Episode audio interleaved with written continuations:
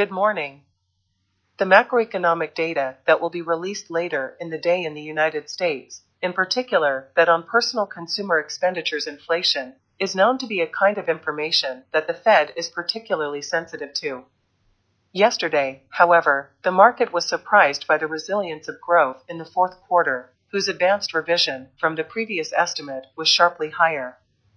Durable goods growth also increased, but net of defense and aircraft expenses to reflect business investment moved downwards. Instead, the strike of announcements of personnel reductions and spending streamlining in industry and services continues boosts the suspense about what the Fed will do and say in a few days. Have a nice weekend and do not forget our weekly commentary in the late afternoon on our site easy-finance.it.